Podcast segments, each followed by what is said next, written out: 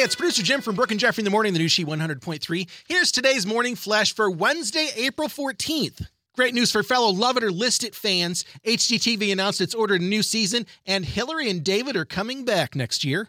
Fresh off of the Justice League Zack Snyder cut, his new movie Army of the Dead dropped its trailer on Netflix with zombies now new and improved. They run really fast and they are smart. what are we supposed to do now in our nightmares? I used to be able to outrun the zombies. That's not now. It's coming out in May. Look forward to seeing that one. Our nightmares will be changed forever. And today, She Throwback takes us to the premiere of In Living Color on Fox that gave us Jim Carrey as Fire Marshal Bill, the Wayans brothers, and a fly girl named Jennifer Lopez.